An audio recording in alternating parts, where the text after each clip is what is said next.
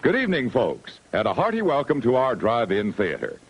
We have a wonderful evening's entertainment lined up for you, one that will provide several hours of pleasurable relaxation and diversion for you and your family.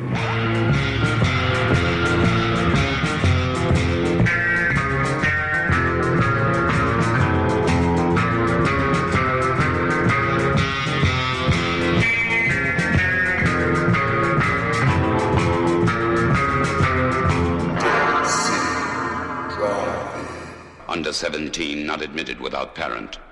Hello and welcome to another episode of Dead City Drive-In. I'm Brandon Windish, And I'm Chris Holcomb. and you guys, this is a very special commentary episode. I say as I knock the mic, uh, punch it. I Shouldn't punch we have like sad music playing in the background? I mean, remember like, you know, back when you were younger in the 80s? Well, maybe you might not have been old enough at that point, the young whippersnapper that you are.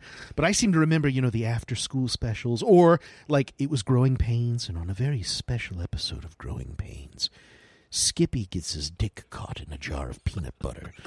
you know, something like that, you know, where they have to talk about something really serious. Cross-promotion? Yeah, well, you know, yeah. yes, it's always important, you know. Skippy gets his dick stuff stuck in a jar of Jif.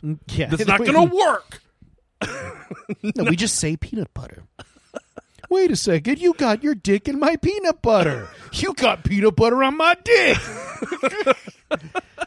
Two great tastes that taste great together. Dick and peanut butter. Who would have thought? Yeah. Although I'm sure there's somebody out there that has an allergy to both those things, and they would probably like you know anaphylaxis. yeah, and all that my kind of dog. stuff.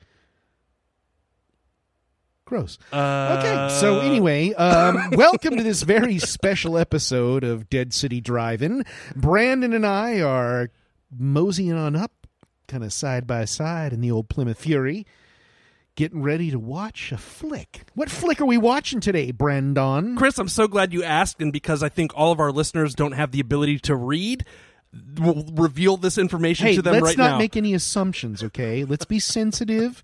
Everybody is going through their own private hell, and therefore we should be very, very sensitive. We don't know what your issues are, and if you can't read, don't feel slighted for what Brandon said, okay? We're, we're sensitive, caring people, and you do you, and we will try to do the best we can to entertain you, to inform you, and not to ridicule you. you guys can ridicule cule me for this though. When you said the thing like I can't read, do you remember the scene in Wayne's World where he does that like dramatic scene and he's like, "And I never learned how to read." Yeah. and it like a scene uh, like text flashes on the screen and says Oscar scene, and it like flashes on. When I was a kid and I saw that, I thought that it was a parody of the movie Oscar. Starring Sylvester Stallone. Yes, I know which movie you're you're talking about. and I was like, "What?" There's a scene in in Oscar where he breaks down and admits that he can't read, huh? And then I saw the movie and I was like, "Oh, I guess this is supposed to be a comedy." I didn't laugh though. Yeah. Oh no, I can't believe I said that. Sorry, Uncle John. I hope you're not listening. anyway, th- Uncle John directed that movie. Oh yeah. Yeah. That was during that period for him. Hmm. Okay. Listen, feel free to make fun of me for that because that was a little bit of information that nobody needed to know.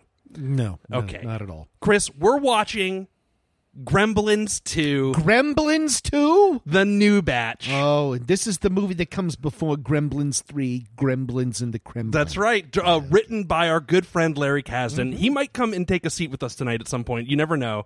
It's always a surprise here at the Dead City Drive-In. You never know. Um, I can't wait to watch Gremlins 2 with you, man. yeah, it's this so is much going to be a fun one because I I know how much we both adore this movie.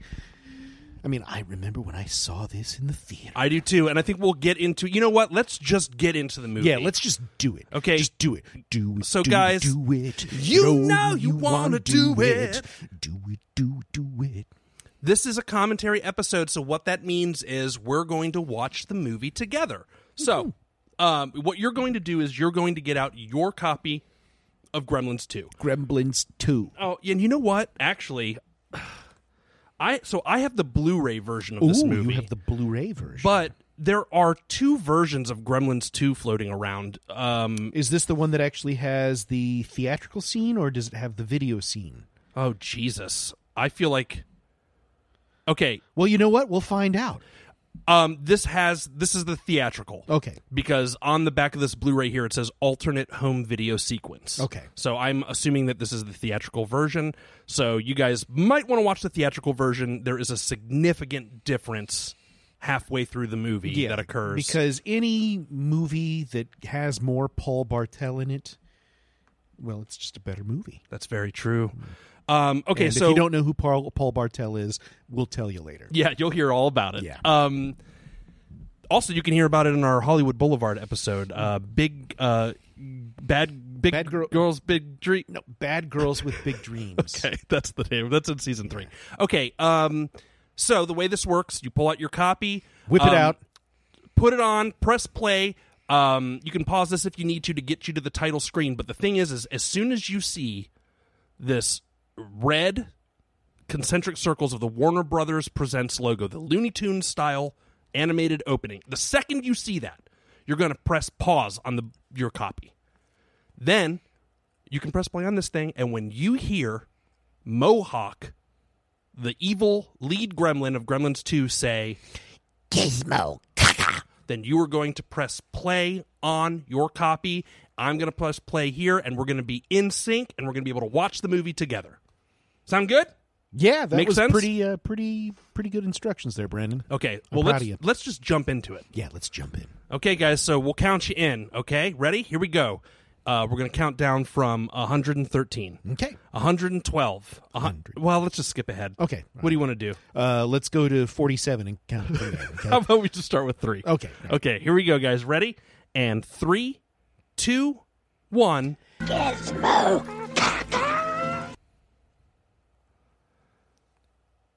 There it is. Interesting that it's a Looney Tunes cartoon up front. Well, you know, it's very anarchistic. Yeah. Oh, wait a second. Guys, this is going to be a tough one I was going to because say, is, was Mel Blanc still alive for this? yeah, Okay. yeah, and this is some Chuck Jones animation. Well, Chuck Jones was actually in the first Gremlins. He is. He's got a cameo as Chuck Chuck Jones. Jones. and interestingly enough, Billy Peltzer tries to pawn off his drawing of Mrs. Deagle the Dragon Lady, but it's clearly signed by Chuck Jones on the bottom. Stealer. Billy Peltzer, Zach Galligan, the original AI art robot.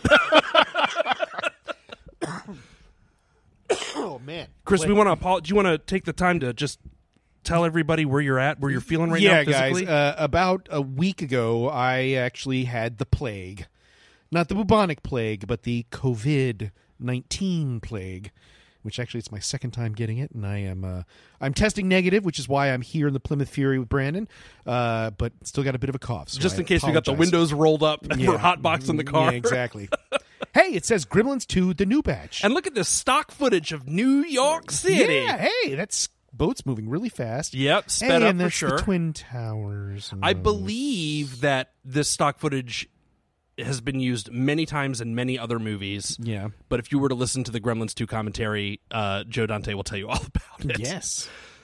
The Joe Dante commentary on Gremlins 2 is extremely informative, so I think we're going to do the opposite. Yeah. Uh, we're just going to kind of talk about our love for this movie and our uh, our history with the Gremlins films in general. Glover, man, I love John Glover in anything he does. Batman and- and Robin? Uh, yeah, actually, as the head of Arkham Asylum, yeah, yeah I thought he was uh, pretty good in that. What's the movie where he's the bad guy? Oh, with Roy Scheider. It's the one where Roy Scheider is married to. Is it Fifty Two Pickup? N- Is it? I think it is. 52 Yeah. Pickup. Yeah, he's like the yuppie bad guy. Yeah. Gary Watanabe and Key Luke. Oh, these two guys. Um, let's just start with our history of. Uh, well, we've talked about the first Gremlins Mm-hmm. in another episode. Uh, I believe uh, Mistletoe and Mayhem. Yeah. which is a season two episode, It was our- correct? Our, Christmas episode. Yeah, our Christmas special. So we'll if you want to hear us kind of go on and on about Gremlins, that's the one to listen to. But let's talk about Chris our history with this movie specifically, Gremlins Two, um, which came out in 1991, many many years after the first film. 91 Mm, or 90? 91. Are you sure it's 90? No. No. I'm not sure. I think it's 90, dude. Okay, well, let's just check. Let's see. Let's Yeah, let's we verify check the magic box. because I don't want you guys blowing up my Twitter. Charlie Haas, what this wasn't written by uh Chris Columbus? No, Charlie Haas, the, the guy that wrote Matinee, Yeah. Which is another Joe Dante film. and Charlie Haas is in the film as well. Yeah. And here we have Picardo with a TV and John Glover. playing uh, the Donald Trump stand-in. Yeah. Um, now, but but likable. I think this was Key Luke's last role, wasn't it? Was right it? before he passed away? Oh. I, I think so. But it's great to see Mr. Wing again from the first movie. And of course, most people will know Key Luke is, uh, what was it, Master Poe from Kung Fu? Except he's only wearing the one contact lens instead of both of them being blind all the time.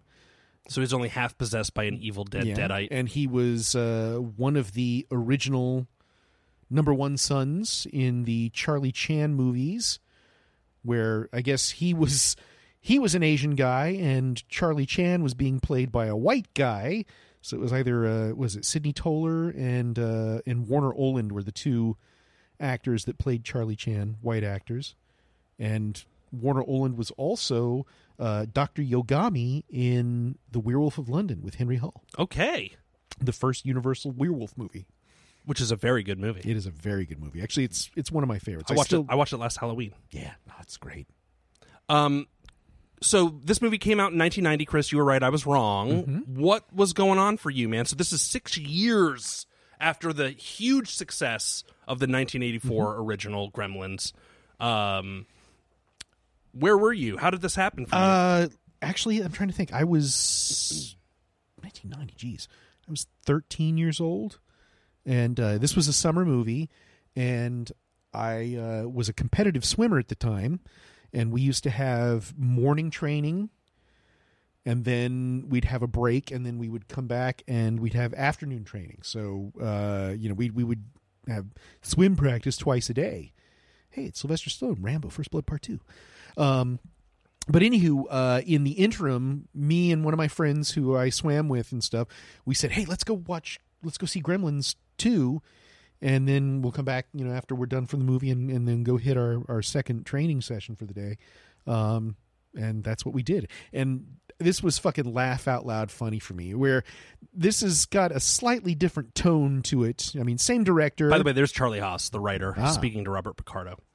Um, all right, sorry, sorry to interrupt you, Chris. but hey, no, it's, it's fine. You know, I'm just kind of rambling here. but- totally different tone from Yeah. the first movie, and I- we'll, let's talk about that in a second. Um, after we talk about our first experiences with it, because Brandon, tell me about your first time. well, yeah. So I was pretty young. I remember what I recall is at the this time uh, I had family that lived in Orlando, Florida, and um, on uh, the military base in Orlando.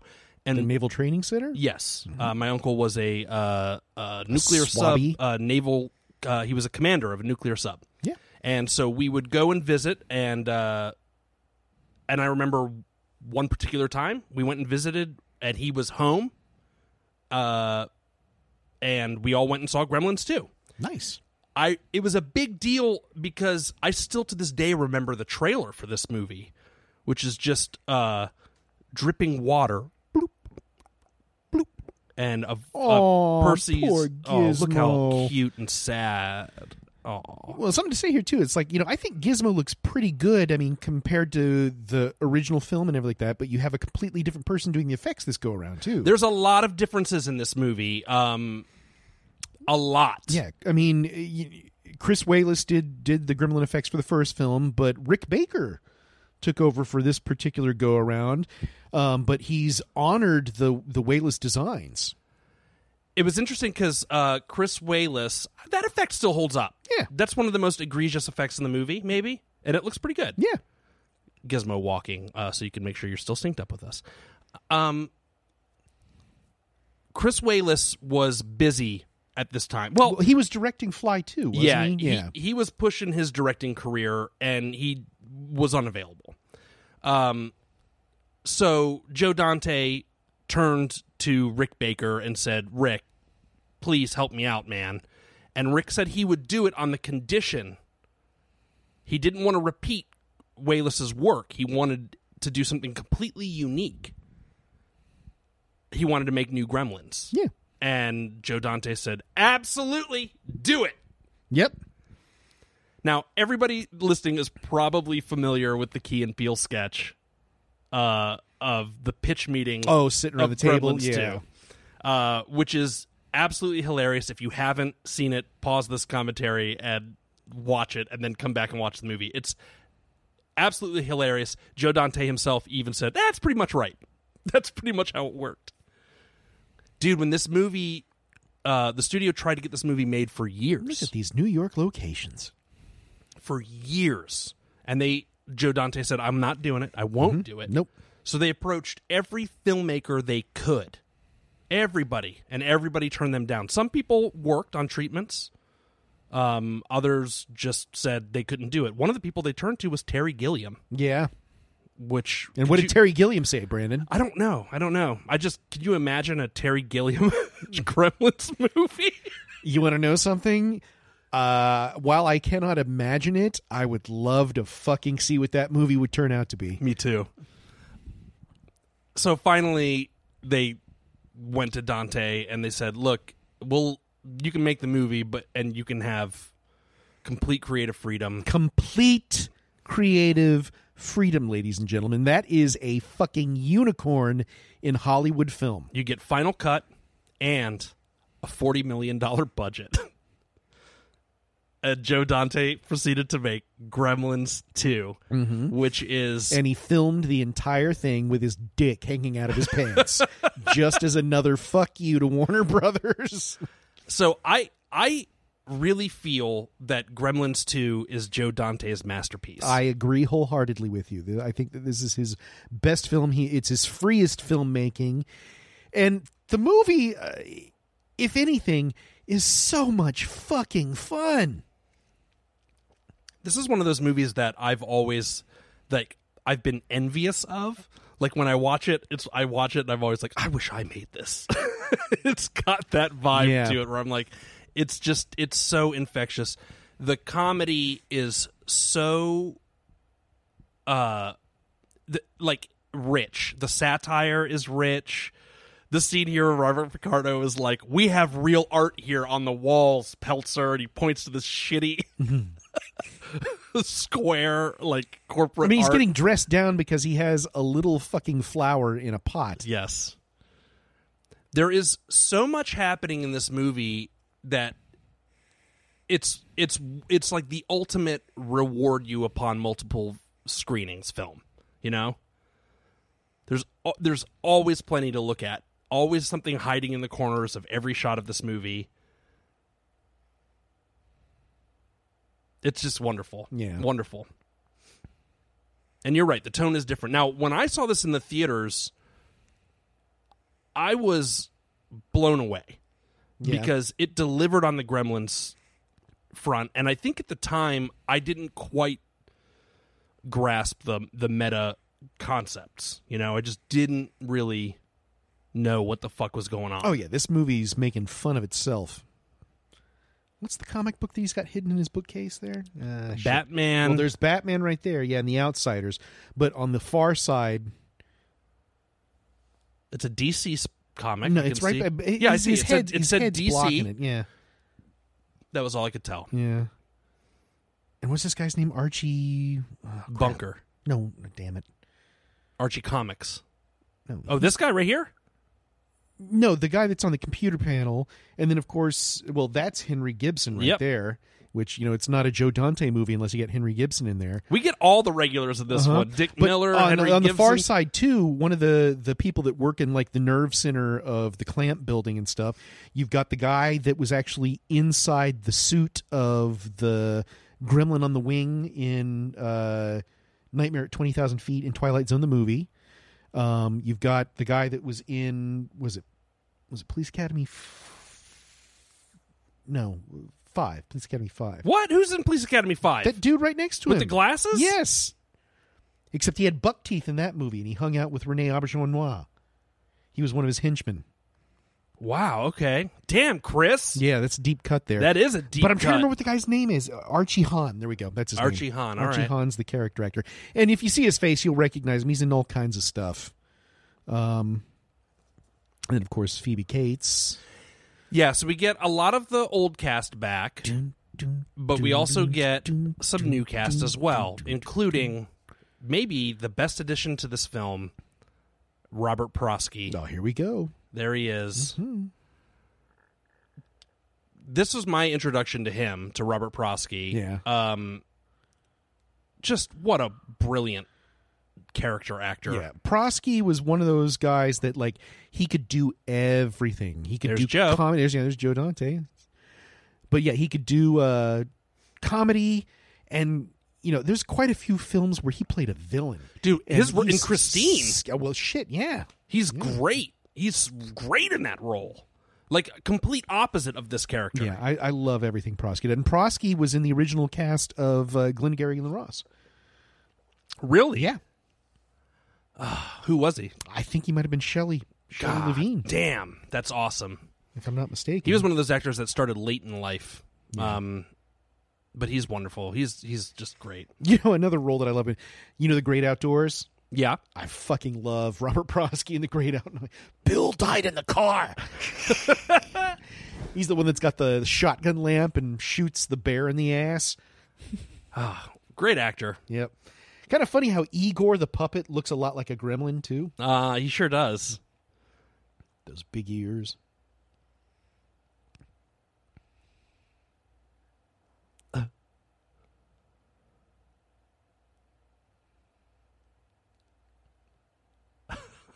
It's so great. Um all right, so yeah, Chris, so everybody there, there's a bunch of new people in the film. Uh Rick Baker's doing new effects. Well, hold on a second. There's something he's saying right here, kind of meta here. He's talking about well, you should play like the old classics. He goes, Mr. Clamp doesn't like anything in black and white. Hmm. He wants it all color, which is really a dig. I mean, we, we kind of talk about how Daniel Clamp, you know, this this mogul and everything is kind of a, a Donald Trump type character and stuff like that. But they're also taking a dig at Ted Turner That's right, right. here too, because of course Ted Turner and TBS and TNT trying to colorize all the classic movies. And he did. I mean, that was a really big deal around this time. Yeah. Here's a small little role for uh, Julia Sweeney, Well, who's this actor here that plays the? He was in um, like Ghost. no, it wasn't Ghost. Uh, he was in Clear and Present Danger. Um, he, he's Ding Chavez in if you're familiar with Tom Clancy stories and stuff. In Clear and Pleasant Present Danger, he played that. But he was also he had a big role in um in Breaking Bad. Oh, did he? Yeah, I like you. You ac- you accidentally said clear and pleasant. yeah, danger. Clear and Pleasant Danger. I kind And of here want we to see go. that. And here he comes. Chris's Hmm. favorite. Yes, it's the other Chris, Christopher Lee. Rabies. Rabies. I heard he got rabies.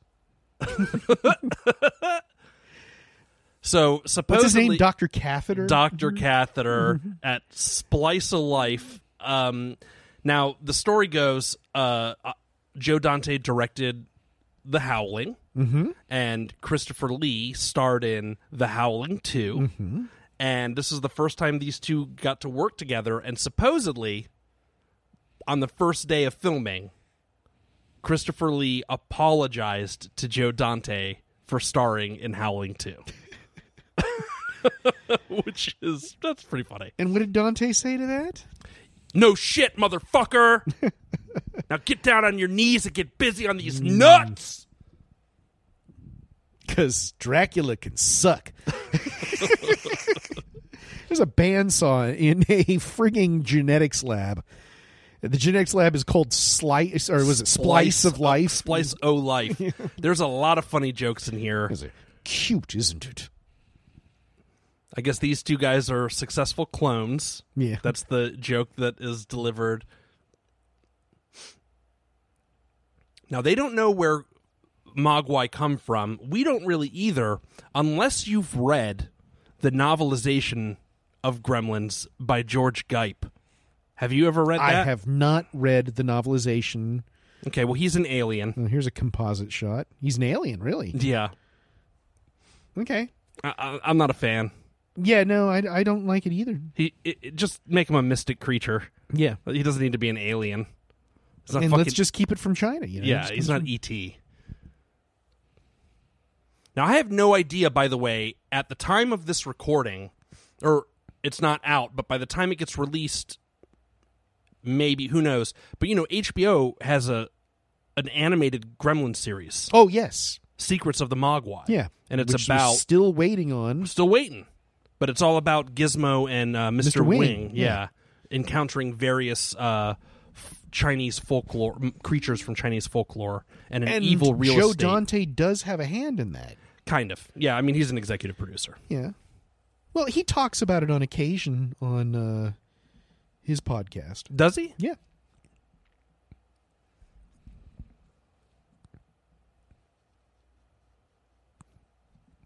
I love all the. All the technology, this building is like so frigging over engineered, and of course, nothing works right. That's already got gremlins. Before the gremlins even gremlin the building. Wow. Isn't that clever writing? I think it is really clever. It is clever writing, but I'm just being an asshole. Wait, what? That sounds like Jerry Goldsmith music. Excuse me, is is that the rejected theme from Alien?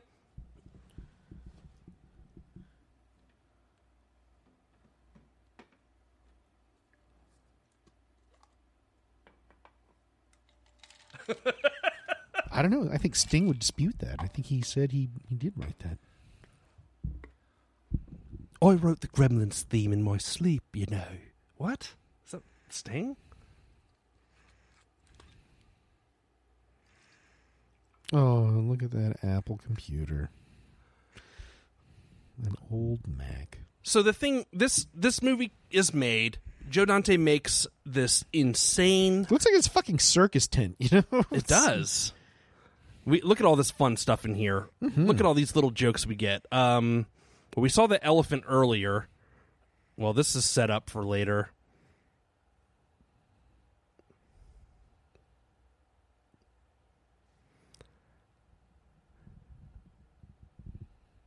I mean, the, th this is ingenious, honestly. All of this, the genetic tampering stuff. Not only was it prescient in 91, or 90, 89, 90, it is a great excuse to get these gremlins to be insane Yeah. and wild. I mean, this is just the boost that, you know, that Rick Baker needed. But the thing is, and, and he does some advanced, advanced stuff in this movie. Uh, computer lip syncing for the talking, the brain gremlin. Yeah. Um, I mean, the the gremlins in this movie are absolutely incredible Yeah. works of practical effects art. And did they work a whole lot better in this production than the Gremlins in the uh, the first film did? I think so. Um, but it wasn't easy.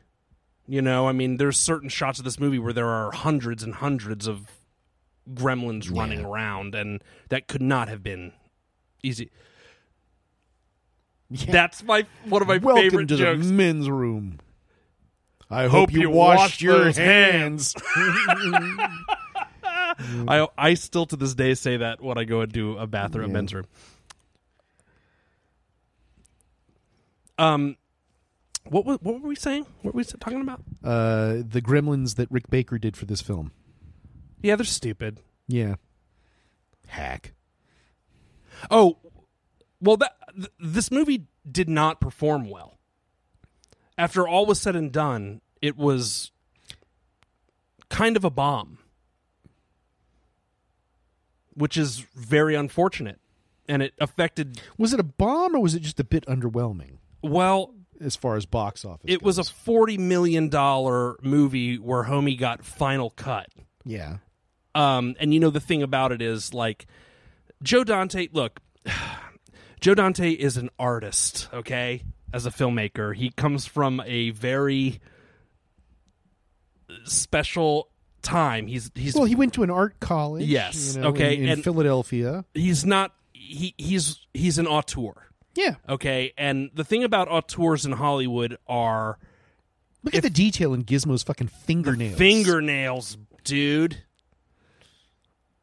the thing about auteurs in Hollywood are they're welcome as long as their movies are making money. Yeah.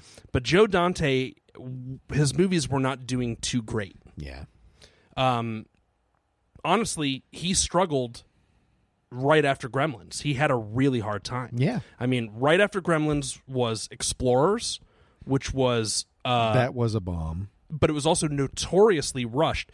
They I love that movie. though. released that movie before he was done editing it. Yeah. And you can tell that third act of that movie takes a real nosedive. Um, to this day, he is embarrassed by that film. Um, and that movie bombed. He followed up. Uh, w- what did he do after uh, Explorers? Um, Was it Inner Space? Inner Space, which I guess did all right. It got some Oscar nominations. It did, but yeah, once again, I don't think it performed It didn't quite set as the well. box office on fire. Yeah, but I mean, I remember that was summer of '87, and that was one of my go. And it was the same year Spaceballs came out too. Uh, Predator came out that year. It was quite a quite a year, quite a year. And uh, I love Interspace, man. Mm.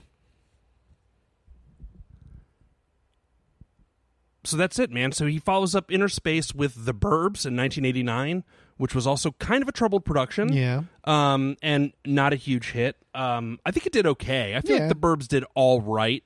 Um, but it's more of a cult hit than anything. So then he does Gremlins 2. And again, this dude's insisting on Final Cut. And his last few movies have just not performed very well. Yeah. They give it to him. The movie does not do well. Gremlins 2 made something like um so let's say a 40 million dollar budget, it made about 40 million dollars. So it, So it di- broke even? Mm-hmm. it- not really cuz they had marketing costs, Yeah. so it lost money for that. Now g- now it's made its money back, Sure. but I'm sure according to Warner Brothers it's still lost it. Um and then he comes later with Matinee 3 years later, which Yeah. is probably his most personal and maybe him working at true artistic peak, Yeah. but not a big hit either. So he just was just a filmmaker working his way through Hollywood, you know? Yeah. It, it just uh but that said, he did get to make Gremlins do. Yeah. At least. Absolutely. And we get Haviland Morris too. Now, so can we talk about her? For a yeah, second? absolutely. Now, as much as Phoebe Cates is the dream woman in Gremlins, Mhm. there's something about her in Gremlins too that always put me off, even as a kid. Yeah, Phoebe Cates. Oh, yeah, in okay. this one, not in the first one. God, not in the first one. But Well, how about Haviland Morris now that she's taking the glasses off? bro, let me tell you, that's where I got my thing for redheads. I mean, like, okay, uh, Phoebe Cates in this movie, it, maybe it was the haircut. Yeah. She's got one of those haircuts that doesn't work. yeah. and I think she's a little too maternal in the film. I feel like um, the will they, won't they. Look, that's the one of the things that's so exciting about the first Gremlins is the fact that this dork Billy is trying to get with the most beautiful girl in town, and she is into him. Yeah. But it takes this chaos and destruction to bring them together.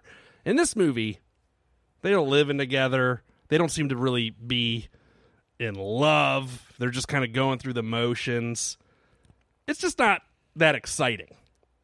But you get Haviland Morris shows up being the sexy redhead. well, yeah. I mean, you know, the other woman, of course, which makes Phoebe Cates super, or at least her character, is super jealous. And remember, Haviland Morris, she was the drunk date in 16 Candles that, you know, Farmer Ted winds up. Well, I, I didn't know that at the time. yeah. All I knew was Although she, she was, wearing a blonde wig in that movie. Oh, really? Yeah. Well, all I knew was when I got home after seeing this movie, I was like, um, I want I want Marla to be my girlfriend. When I played Gremlins with my cousins, I was like, and Yeah. then Marla gets to be my girlfriend. I'll play Billy. And my cousins were like, that's not how it goes in the movie. And I was like, I don't care. That's how it goes in my life. Yeah. Oh, and here we go. The great John Aston doing his well, since Wal- Walter Paisley has already been, you know, kind of taken out of the running cuz he's got a completely different character in this movie, You've got John Aston doing the uh, Walter Paisley role from I tell Chopping you. mall. I tell you.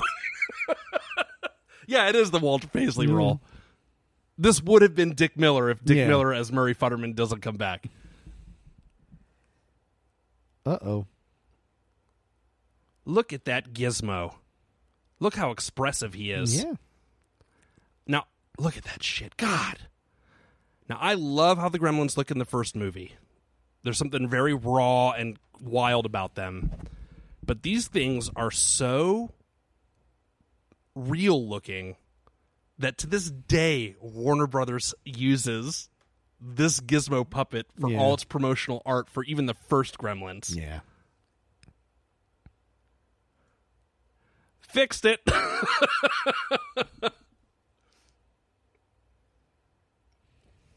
Uh oh.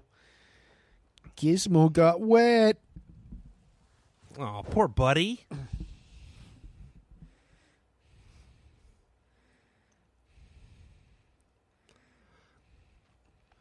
Now, at the time, you know, Chris, the thing is, is like we talk about this a lot, but like sequels of the 80s and early 90s. I mean, well, we did our Ghostbusters 2 commentary and we talked about this a lot. They're beat for beat remakes of the previous film. Yeah. Usually. I mean, watch another 48 hours. It's the fucking same exact movie as 48 hours, just shittier. Beverly Hills Cop 2 is the same movie. Ghostbusters 2, the same movie. Lethal Weapon 2, they're all the same. This f- movie completely bucks the trend. Now, maybe it hits its I'm sorry. Did you say bucks the trend or fucks the trend? What do you think? I think you said fucks the trend. um, this movie just goes completely different and maybe maybe i don't know how far into the movie we are minutes wise but it might be around the same time that the gremlins show up Yeah. but af- from here on out this movie changes its rhythm completely and by the end of the movie it is just a com- it's complete anarchy man it's the closest and we know this joe dante worships at the altar of looney tunes Yeah. And he's very anti authoritarian. al- always has been. Mm-hmm. And this movie, not counting Looney Tunes back in action, is the closest thing he's ever made to a live action Looney Tunes. Yeah. And it is completely successful. I mean, you've got the little chirping birds, you know, all the little tropes that you find in Warner Brothers cartoons. Yeah.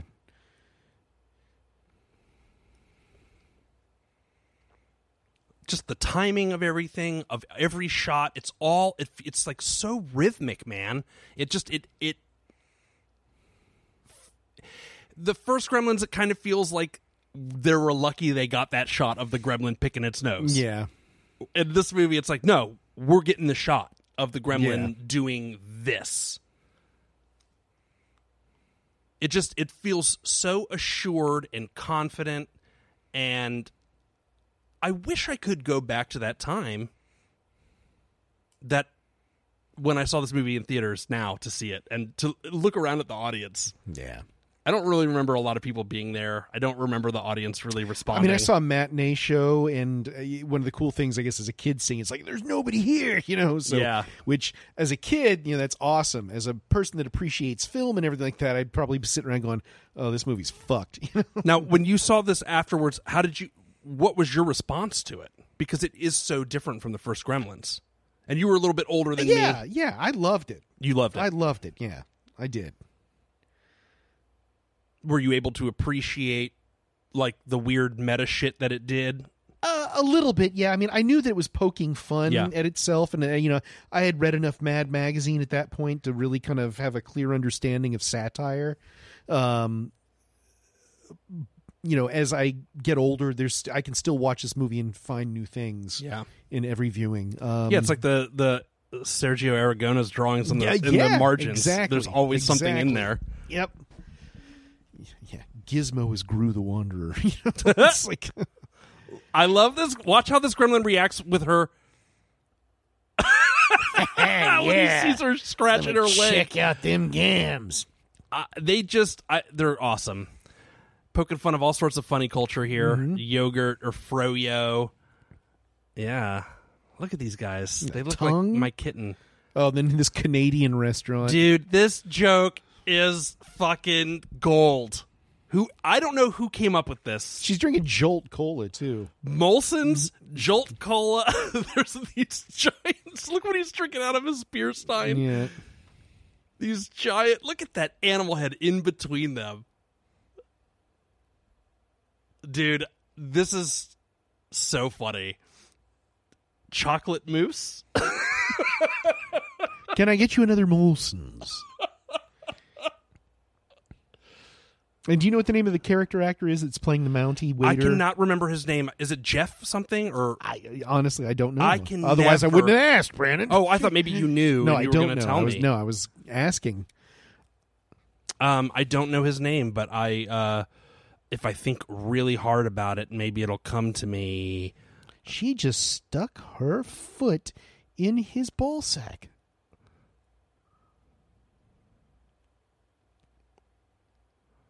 I don't know who that is. I can't. I don't know his name. I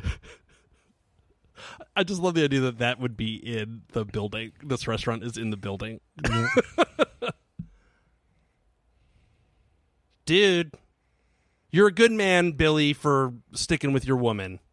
But I got to tell you, maybe take a break. Oh boy. Chicken dinner box. Chicken champ.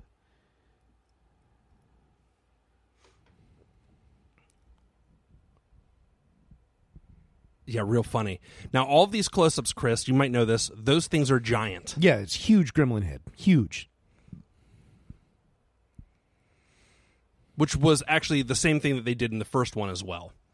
Um, all the close-ups of the gremlins were these gigantic. Well, like the scene, like the backpack scene, you know, it's like yeah, and all the props were made massive. That's a giant corn on the cob right there. Looks like John Belushi. no, no, that's Slimer, dude. I don't think Slimer looks like John Belushi. I feel like this guy does. Classic video. Look at that dog. Look at that puppers. Is that mushroom? Barney. Yeah. He just leaves him outside. yeah.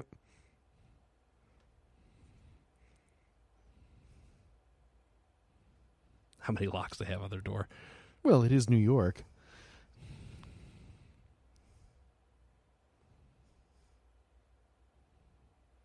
Billy, dude.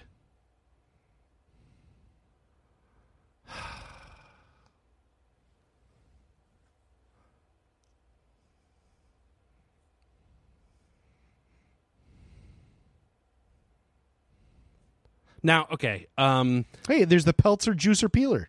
holy shit, dude. Chris, Yeah. that's the first time I've ever seen that. It might be the first time I've ever seen that. and I've seen this movie 167 times, and, Mm. And it keeps getting funnier every time I see it. But yeah, it's the Peltzer juicer peeler. Or peeler juicer. Fuck you! It just throws that cupcake at him. Oh, oh my god! That thing is all cracked out.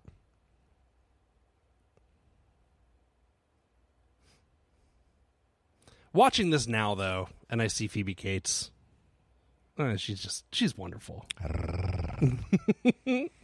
Kevin Klein, you are a lucky man.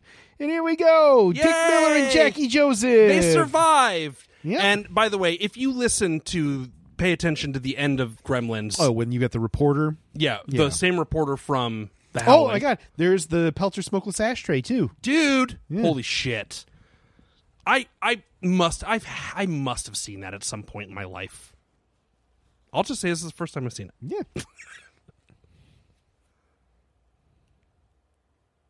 did we miss the line where he goes oh your mother baked you pie somebody, sat, on it. No, that- that- i guess we missed that huh no, Mm. I think it's it's like when they leave. It's the original Audrey. Yeah. And the original Mr. Fouch. Well, the only. Reunited. I heard it too.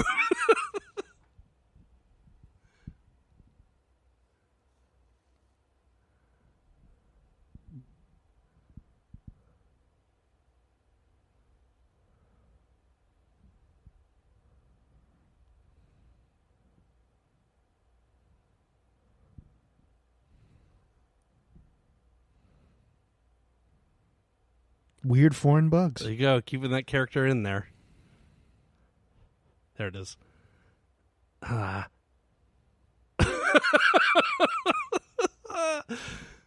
Dick Miller, I'm so glad he's Mm-hmm. hanging out in our celluloid catacomb. Absolutely, man. I love his safari jacket. Yep. Ah. He is the man. Yeah, boy. U-Haul, Camp Beverly Hills. Look at this club there. What's her name? She's in stuff. Yeah. We get another cameo in here coming up. What, Jason Presson? J- who's Jason Presson? The guy that's making the yoga right there. Who's that? That's the kid from uh f- from Explorers. Okay. And here's a kind of throwback to the gremlin drinking the beer out of the fount. Ugh. it looks like it's coming out of his eyes. But yeah, no, Jason Preston, he was in Explorers, Okay. which Joe Dante directed, and he was also in uh, Frank LaLogia's The, Look at Wi- that. the Win What. Oh, Jerry, Jerry Goldsmith. Goldsmith. So, since he just showed up on screen, Mm-hmm. I want to take a second to talk about this Jerry Goldsmith score. Yeah. Okay. So obviously the Gremlins rag from 1984 is a famous song. Mm-hmm. Yeah. Wonderful uh, synth-based score. That Sure. whole film has a great synth-based score. The score for Gremlins 2 is in my opinion in Goldsmith's top 5. Yeah. Okay. I think this score is fucking incredible. Well, I think, you know, the spirit of this particular movie, you know, once again, Joe Dante at his anarchistic best permeates everything, and the score goes right along with that. Dude, the score's in almost every scene of the movie. Yeah. It's kind of like the Danny Elfman score in Batman Returns. It's like Yeah. wall to wall. Um, and in this one, it's great because the Gremlins rag is hardly used. Instead, there's a new theme that's Mm-hmm. been created, which is this. dun, dun, dun, dun, dun, dun, dun, dun, dun, dun, dun, dun. Right now, you can hear it. It's playing right now. It's there's Rick Duc- Duc- Rick Ducom- Dukeman Rick Dukeman. but um it's int- it's it's wild that he goes with a different score that permeates the whole film but it gives this film like an urgency Yeah. that the first movie doesn't quite have that like this like pushing dun, dun, dun, it, it it's just wonderful Yeah. the best part of the score, I think the best place to hear the score in its entirety, like to really, is the end suite, the end credit suite. Oh, yeah. It's where it really, you can hear all those themes play. It's wonderful. Wonderful, wonderful. This score was on, I had it, it was on constant rotation in my house, in my apartments, gr- like Uh-oh. post college. It's the pupil stage. Like my mother. No, that's different. it's fucking mimes. Of course they're arrested. Did, he, did you just flick the camera off? Oh my god, I want to rewind it so bad. We Nope. can't. So he gets arrested. And he's bailed out It's the next morning, the next morning. but he can still get back into the building. Well, don't you think they would like fire him immediately? Oh, here it goes.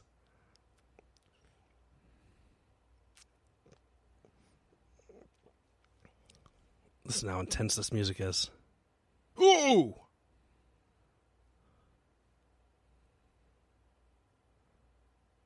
Little cutie. I mean, what's so special about Gizmo? You know, you notice every time he's the only Mogwai that does not want to transform. Yeah, he, he's pure. There's something about him. Yeah, what's up with that? Yeah, I don't know. Why do all the other Mogwais seem kind of hell bent on, let me do whatever I can so I can eat after midnight? Well, they're, they, the one thing I will say is that they are all spawn. Yeah. So it maybe maybe Gizmo is the original Mogwai. No. Like the number one son? Like Yeah, Luke? like Jesus Christ. Jesus Christ, Brandon, why do you say stupid shit like that? Look at that. Drippy Jizzy. L- like Buddha. Muhammad. They're all kind of like like Siddharthas. They all come out fully formed, Uh oh. have complete knowledge of everything. Oh!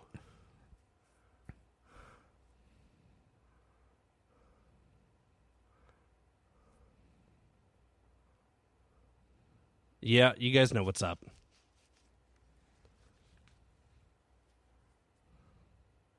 Of course you know. You're young. You know everything.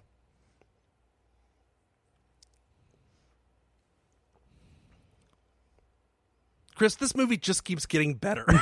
yep. All right, it does a wonderful thing because part of the issue with the first Gremlins are the rules, right? Yep. Don't feed them after mi- like don't get them wet. Okay, but doesn't everything require water to survive? Whatever. At least we can accept that one. Maybe. No light.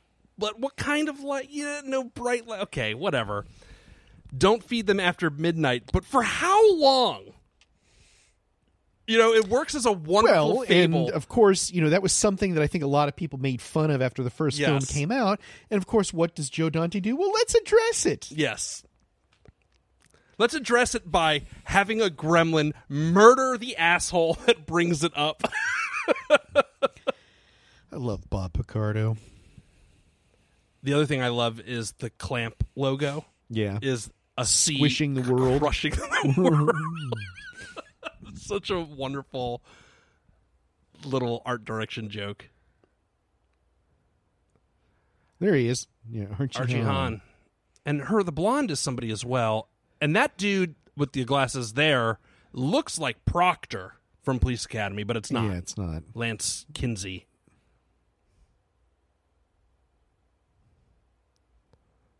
All right, smartass. Oh my God! Is this my fa- maybe one of my favorite jokes in the movie?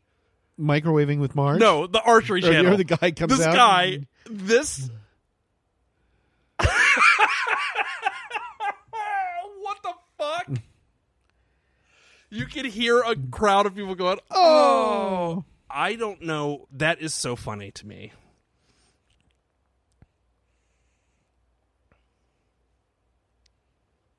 And she's just Well, she's another like stock Joe Dante player. I mean, like Inner Space. She's got a great role in Inner Space.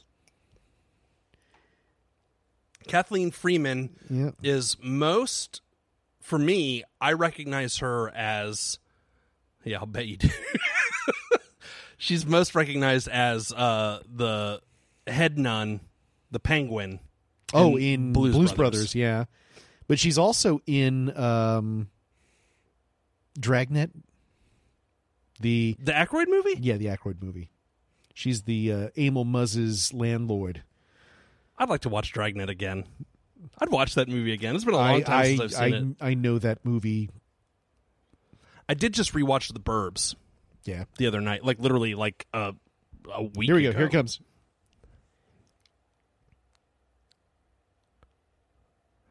Oh Mm. Jesus! Those things look net, dude. They look like hornets. Yeah. you know, like they're s- terrifying. Yeah. They are terrifying in this movie. And I love that Dante. And he just punches him. Yep, Fucking asshole. I love that Dante does these like push-ins on his actors too, like the canted angles, the epicness. Look at that push-in on. The, look at that fucking thing. Mm-hmm. Yeah, that's one of them. Ew. Ew, they're just gnarlier than in the first one to me. They just f- Yeah, seem so they're much scarier. more horrific. well, more grotesque. I guess. Grotesque. Like uh, he snatches the flashlight from her. and she just puts booze in everything. I love it. I love it. She pours a glass for herself. Of course, Uh-huh. Getty Watanabe. What's that?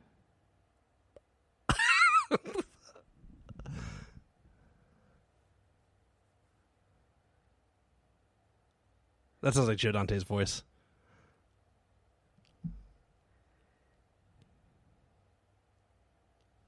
Chowder neuter. I also love when they start throwing the stuff into the microwave. How she's like, just You can't put Yeah. metal in there. that's not a good idea. there. Okay, so all these gremlins have names, Chris. Right? Yes. Different from the first film. We've got George right there. There's Lenny. George and Lenny. Huh, Mm-hmm. I Mm-hmm. wonder what that's about. little homage to of mice and men. Uh, George is modeled on the uh, Edward. Uh, what's his name? Edward Morrow. Is that the old? What's that guy's name? the news broadcaster. Not Edward that's R. right. Murrow? Not that's not who I meant. Um, the the guy from the old noir films. Uh, oh, Edward G. Robinson. Edward Robinson. Yeah, Edward G. Robinson. Yeah. Lenny is uh, with the buck teeth is probably more like, well, I guess just a goofy bucktooth gremlin. So that's these two. So fucking expressive. Oh, they're gross. That's Daffy, who is modeled after obviously Daffy Duck. And then, of course, we had the gremlin jumping out of the computers, who is Mohawk. Yeah. They make up the the main Quadrum. quadrum of gremlins. Oh no, they're all wet. Ew, this is gross. Oh, So much grosser than the first movie. You can see him in. and here's the thing: it's like it's it's brightly lit as opposed to being you Ew, know, very very dark. Oh, God. Yeah, right. Rick Baker, you're a real show off, you Mm-hmm. motherfucker. Thank you, Rick Baker. Blah.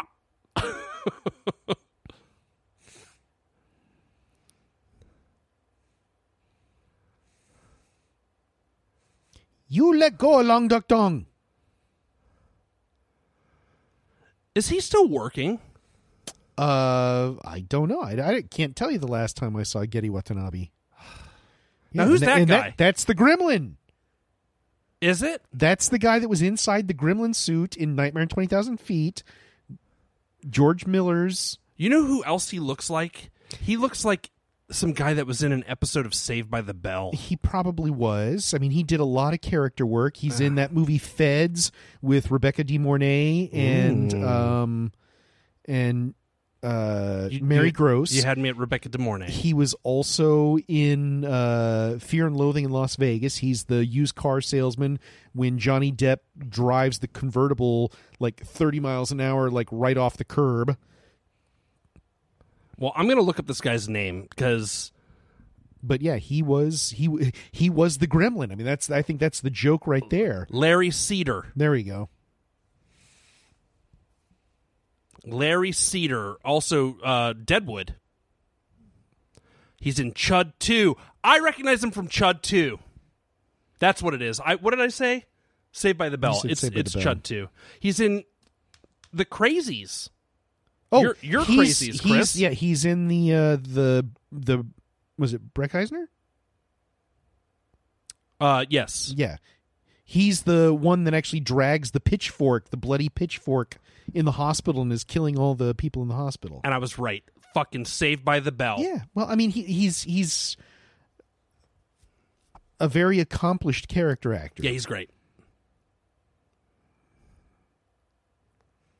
Sound alarm. This is my I love this joke.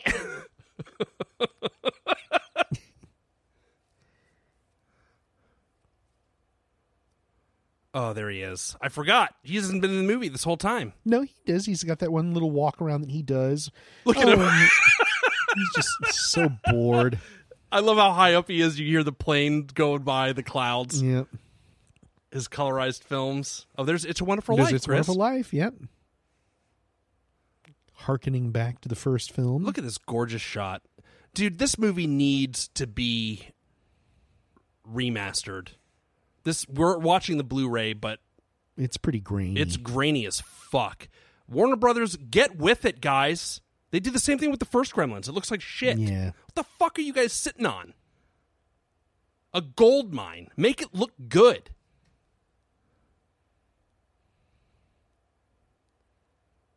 Well, Oh, this is so mean spirited.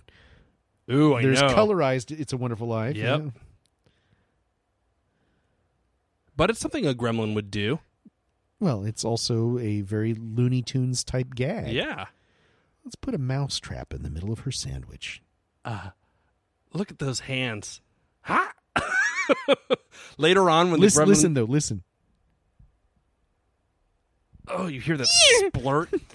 This shot coming up where the gremlin what it is typing and he clasps his hands together in just ecstasy.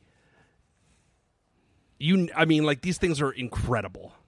Ew, that guy's scary. That's the brain gremlin. Same one that they use. Ooh, right there. Oh. I guess this is their like microwave equivalent scene to the first one. Get out of my kitchen. Yeah. This is where they have the the the gross stuff. Now this movie was, of course, rated PG thirteen. Well, she put that one. That was the one in the blender, right? Oh yeah, I guess that's right. The the blender. I mean, it's still the same that- scene. The microwave kitchen happens too, sequence. yeah. yeah. Look at that long suit. I saw him in Waiting for Godot at Studio 54 with uh, John Goodman and uh, Nathan Lane. Are you serious? Yeah. And he was the best thing in the show. Uh oh. So that's not the brain gremlin. dude. When was that? Uh, probably about 10, 12 years ago. Oh my god, Yeah. I would love to see that. Who was he? Uh, Is he was he was he happy? so he's one of the two? No, no. Uh, John Goodman and Nathan Lane. Oh. He's Okay, so he just the shows up to- servant. Mm.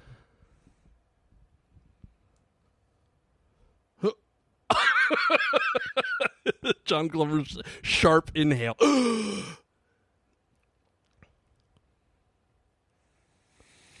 and he was in John Carpenter's dream western. um It's got like a weird name.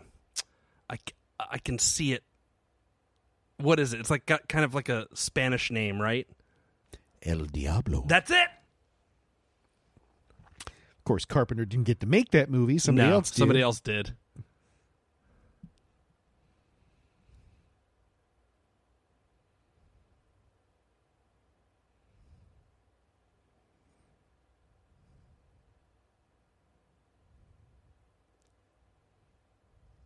Watch out for the drill and an Yeah. axe. Jesus.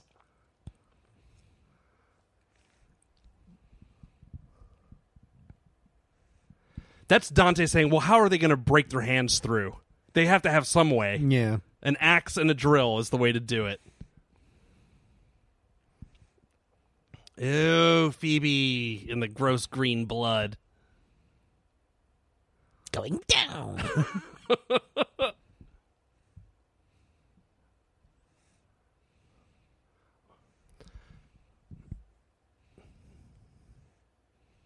You think you're gonna take the take the wheel for a second? I gotta take a Gremlins one. you got to take a gremlin. Uh Oh God. well, I mean, I guess the beauty is is that with all those gremlins covering the uh, the elevator, they kind of broke the fall, cushioned the fall. I buy it. We'll get the next one.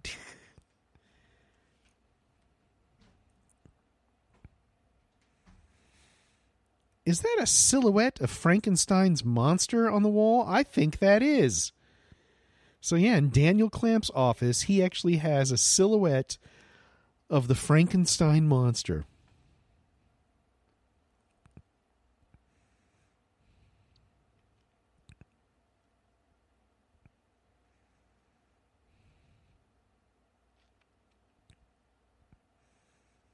Mercurochrome. Oh, and here we go. A movie review by Leonard Malton talking about Gremlins 1. And this is a notorious gag because Leonard Malton gave the original Gremlins a really, really shitty review.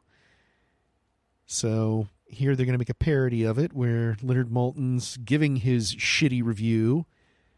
And then all of a sudden, the gremlins are fucking with him, which shows that Leonard Malton definitely has a great sense of humor. Yep. Oh. Oh, and here comes Brandon. You missed the Leonard Malton scene. I did? Yeah. Wow. All right. I don't remember that happening so fast. Did you talk about it? Yes, I did. You talked about how he hate, he didn't really like the first Gremlins. Yes, I did. Yeah, where were you, Brandon? We went over this. Dude, oh my god, this is a quick little deviation. Uh, pause the movie. No, I'm kidding. Did uh, did you see that Warren Beatty Dick Tracy thing that he did just the other week? Where he's wearing the costume. I saw a picture. and it's with Leonard Malton and homie from Turner Classic Movies, and they're they have a Zoom meeting with Dick Tracy. Oh my gosh, no, I didn't actually see that. Warren, give it up, bro. Yeah. You're 85. Yeah. You're still holding on to the rights of Dick Tracy. so the vegetarian gremlin? And look what he comes walking in with. it's a fucking pod from Invasion, the original Invasion of the Body Snatchers, which you actually see one of those in the original Gremlins film too. Sure do. When uh, Hoyt Axton is at the Inventors Convention, and I think it's the same scene where you see Steven, Steven Spielberg, right? And Robbie the robot. And the time machine that disappears. Yes.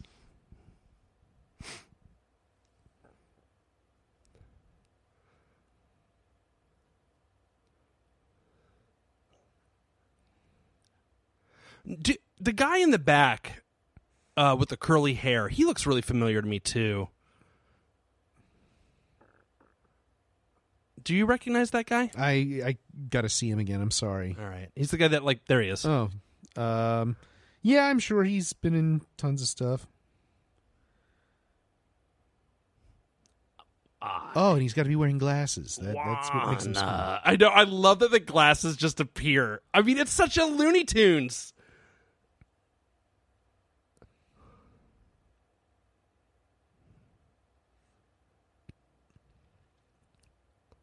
And who is that voice, Chris?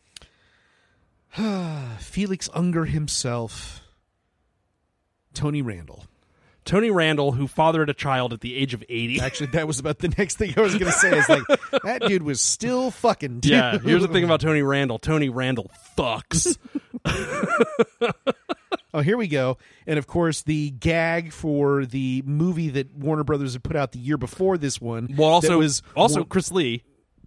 yes. You get the Chris Lee recognizing him Yes. thing. But sorry, sorry to interrupt you. The Warner Brothers gag. Yeah, th- well, it's about to happen. So here we have the bat DNA that's been injected into the gremlin and genetic sunblock so we can go out in the sun. I love this um Pino Donaggio uh esque organ Yeah. music score.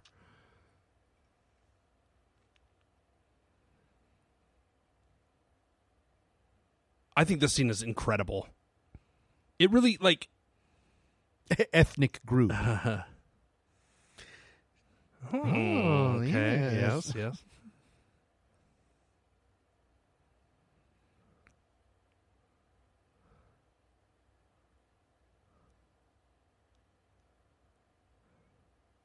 Oh.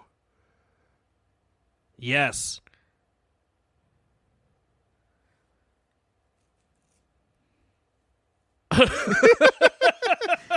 Christopher Lee and his priorities.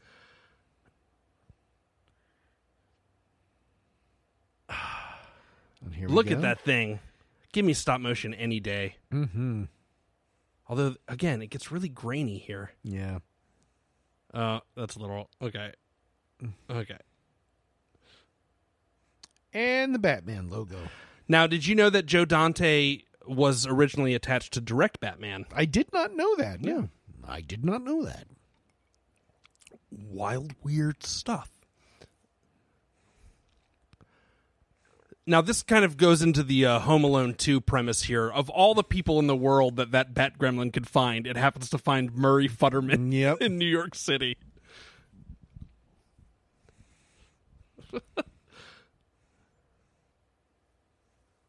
oh, Oh, shit! What the hell is that? And then you've got Dick Buttkiss and Bubba Smith at Bubba the Smith? salad bar. That's Bubba Smith pulling on Dude, him. oh my god! yeah. You It's- just blew it's my high tower. fucking mind. I'm so sorry I just screamed like that into the mics. Bye, bye, bye, Salsa.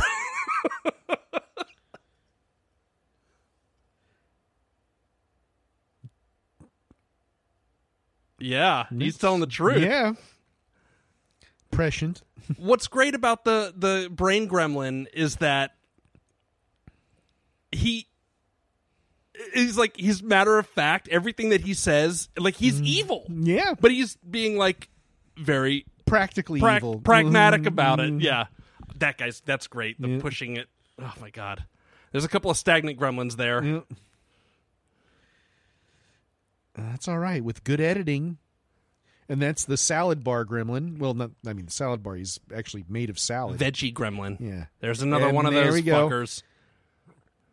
the flasher gremlin and she kicks him square. in Good the job. nuts. I think I'd want to be the actor with the gremlin hanging off my ass. Is that what you'd want? it- If if you could be an extra, you'd want the Mm-hmm. gremlin to be biting your ass. That'd be pretty funny. Yeah. I'd want. I liked that guy that had the one strangling him, and he was like pushing, Pushing him it- away. yeah.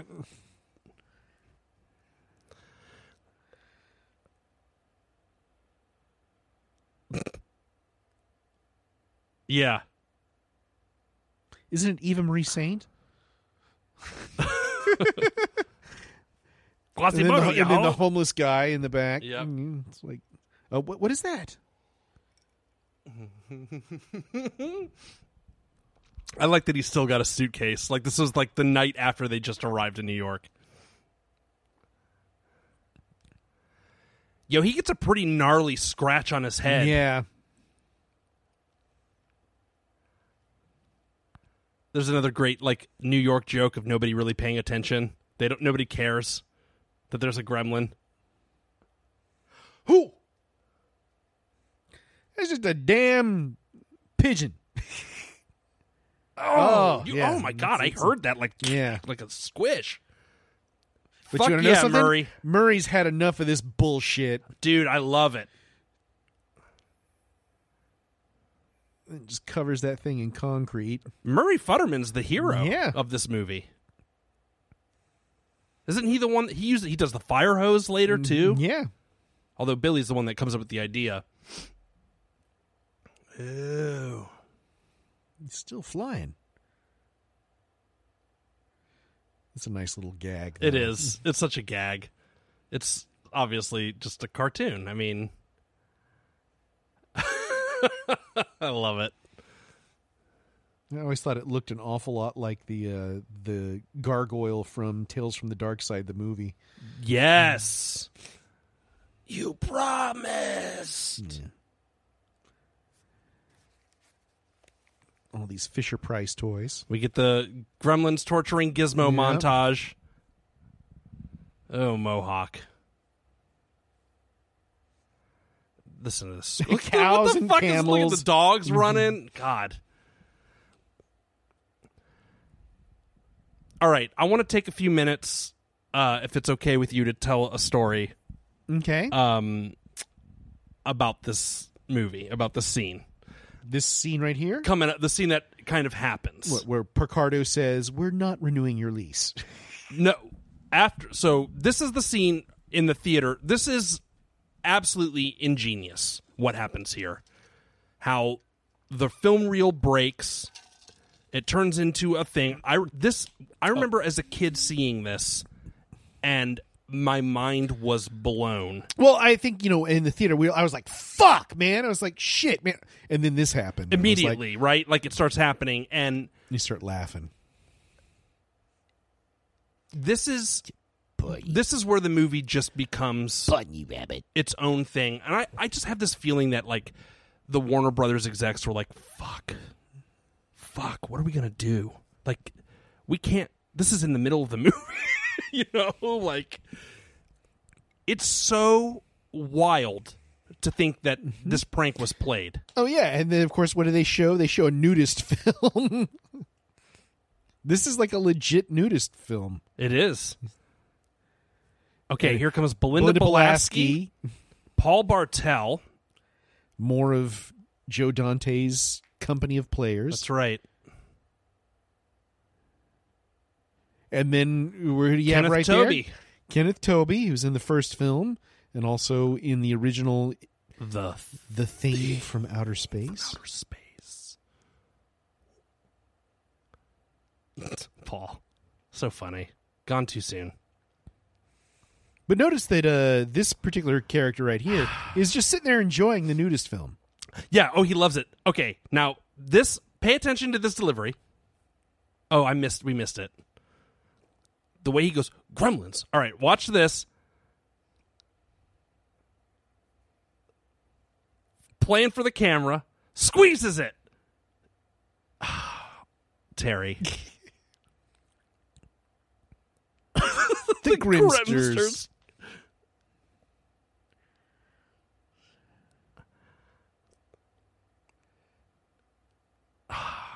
okay. Let me tell you my story now. So, uh, a, several years ago now, I mean, a little while ago at this point, I was uh, working with Hulk Hogan on a project. Terry Bollea. Yes. And he insists you call him Terry, or well, his friends. I'm kidding. He so I'm working with Terry Hulk Hogan. We're done for the day. We wrapped shooting. This is I was a smoker back then, uh, cigarette smoker. Um, by the way, this year I'll be ten years smoke free. I'll be 11 years smoke free. That's right. Hell yeah, bro. Um. So, uh, anyway, so we wrap the day.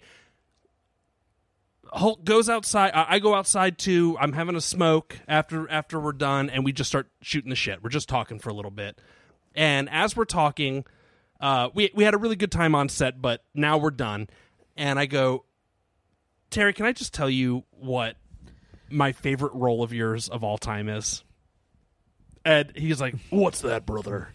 And I go, Gremlins 2. And he gives me this look of just like, What the fuck? Like he couldn't believe it. And uh and I go, I the way that you like go gremlins E- the timing the way you squeeze the popcorn it's the funniest thing i've ever seen you do and he goes you want to know why i took that role brother and i said why and he goes steven spielberg was producing that movie and i wanted to be i wanted to meet steven spielberg and he goes, "Guess what? He didn't show up one day of fil- on the day we're filming. We n- never even saw him. He was never even around." And I'm like, "Yeah, I'm not surprised." We're, s- we start talking about Gremlins 2. Out of nowhere, some car comes driving down the street, stops, gets a clown car. Like 20 people pour out of the car. They're like, "Hulk!" He just stops mid sentence goes over, takes pictures with these people for five minutes, Mm-hmm. signs stuff, takes pictures, comes back over. He goes, anyway, so Steven Spielberg, and I'm like, wait, wait, wait, Terry, you just had a handful, of, like a car full of people just stop to get your autograph, and you're acting like, and he goes, let me tell you something about the people there's nobody more important than your fans than the people they are the ones that make you He definitely who knows you which side are. his bread is buttered on. And you know, he's got he's had some bad times lately. Yeah. But the dude loves his fans. And I had that moment where I realized I was like, holy fuck, man, I'm right now talking to somebody who is at one point the biggest star on the In the planet. planet. Yeah. Anyway, that's my Hulk Hogan Gremlins 2 story. Uh, we've worked together a few times since. Wonderful, wonderful guy. Um, gotta, gotta. Anyway, okay.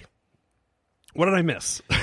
uh, you missed Christopher Lee saying, "Well, I have a small supply of automatic weapons."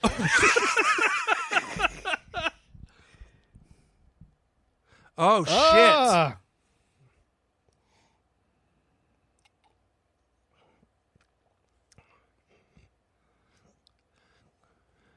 once again, the chaos of this scene, this this from here on out, it's just it's incredible. It's so assured. Mm-hmm. All these push ins, these camera like dolly ins. This is Dante at the top of his game. Well, I mean, it's frenetic, but there's so many gags. He's putting in like Yeah, there was a he had a beaker on his head that got shot off. yeah, just like twenty gags a second. Look at And this. of course, this guy, yeah, These it's- tiny bullet holes. What the fuck? it's hilarious.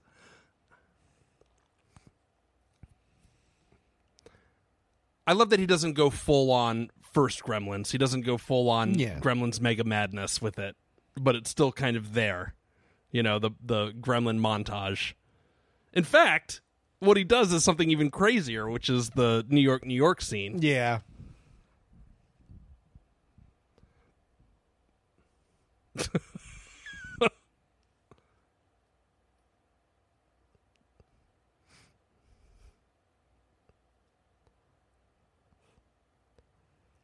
Wouldn't you just love to hang out with John Glover for a night? Absolutely.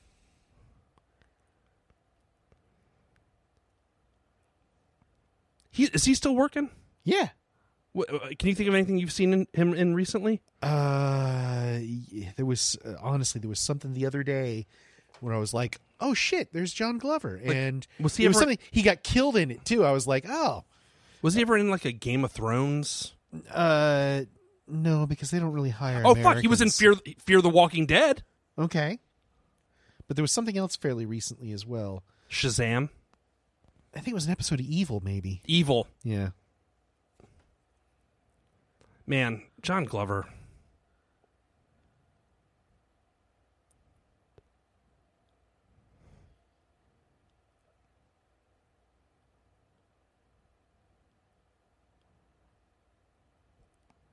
God damn, he has been in so many things. Do you want to guess how many things John Glover has been in? Guess the number of movies. uh, three hundred and three. 135. Okay, well, I was way off on that one. Yeah, you lose. What a loser. Here we go. Yeah, fuck yeah. Who is this? I have no idea. Slayer. Uh, Megadeth. Megadeth? I think it's Megadeth. That sounds like Dave Mustaine. does.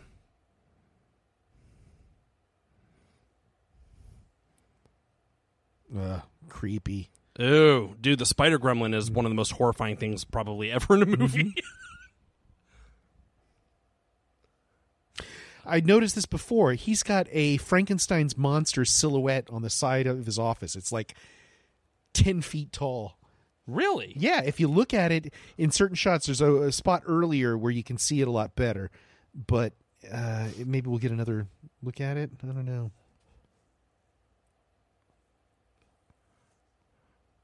Good thinking, Zach. Look at that thing.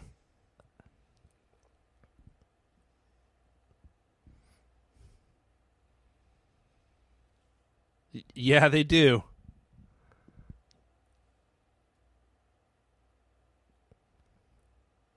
rain and that's the thing here you know why they use that song because joe dante hates that fucking song so much and one of the things that he hates even more is the fact that it was used in fucking butch and sundance he hates it I Oh. remember, you know what? I remember hearing that episode of his podcast where he was talking Oh, about my the God, end he of hates Butch it. Cassidy, Yeah. and I agreed with him hundred percent on that. The sappy bullshit. Oh my god! I although love god rest you know burt bacharach who just died he sure did. recently man. He did some um, incredible, incredible work with Elvis Costello. Have you ever heard any of his stuff with Elvis? I, I try to avoid Elvis Costello. Are you as much as I serious? can. Yeah, not, not a big Really? fan. Yeah, there's only like two or three songs that I can stand. Like what? uh, watching the detectives. Yeah, great song. And uh, what's the other one? Tokyo. Storm, Storm Warning. Yeah. That's from Blood and Chocolate. So- Have you ever heard the song that he did with Burt Bacharach, "God Give Me Strength"? Uh, yeah, I actually saw him perform it with Burt Bacharach backing Jesus on piano and Christ. everything. That that song is fucking Um, Yeah, I don't know, I'm brutally beautiful. Yeah. I get it. Costello's an acquired taste. Where my Costello head's at?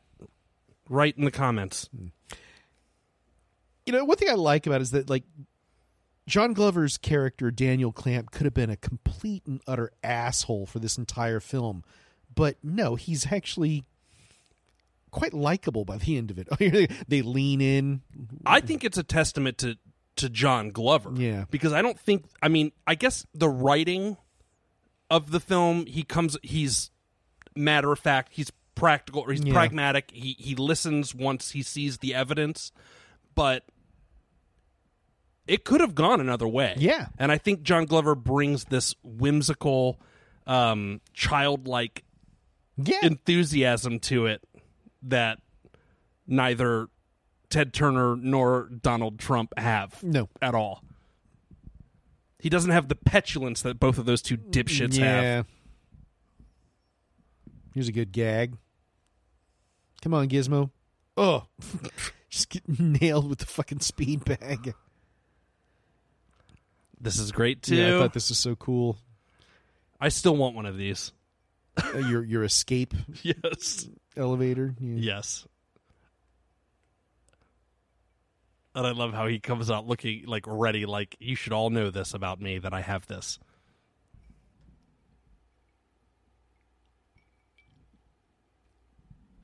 They got some bright lights on those guys right now.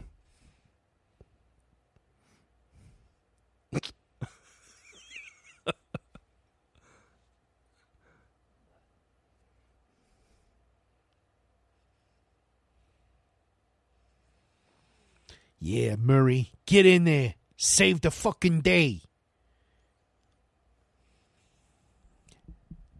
So I'm gonna go in there and I'm gonna I'm gonna kill these goddamn gremlins.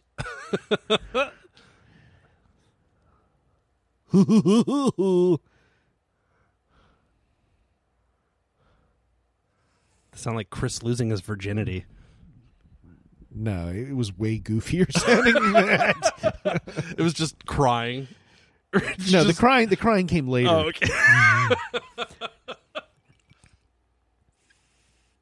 Yeah, no, I, I went and shame ate like a bunch of Taco Bell. what? Yeah.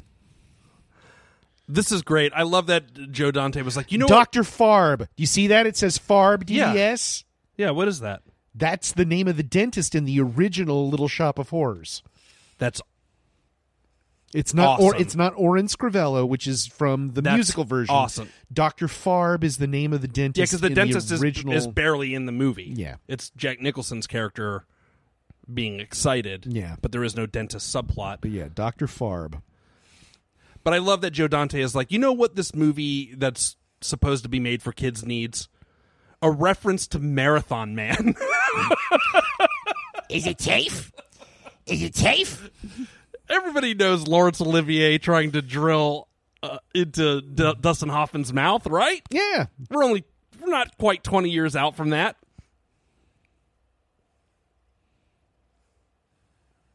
This is great. It's- Powder him. Mm.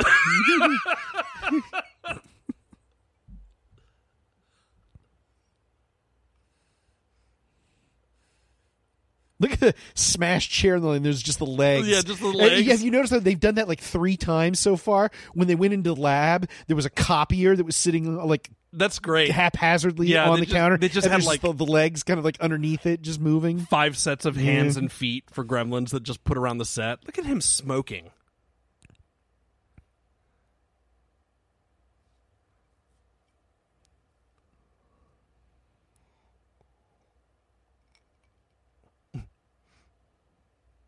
Civilization. He Civilization. sounds Australian. Bandicoot. It's Australian. Where's Tony Randall from? I thought he was an American. Yeah, I thought so too. He's just got that transatlantic accent. Kind of like Kagan. Well, if it was Australian, then it would be Trans-Pacific, Brandon. Jesus fucking Christ.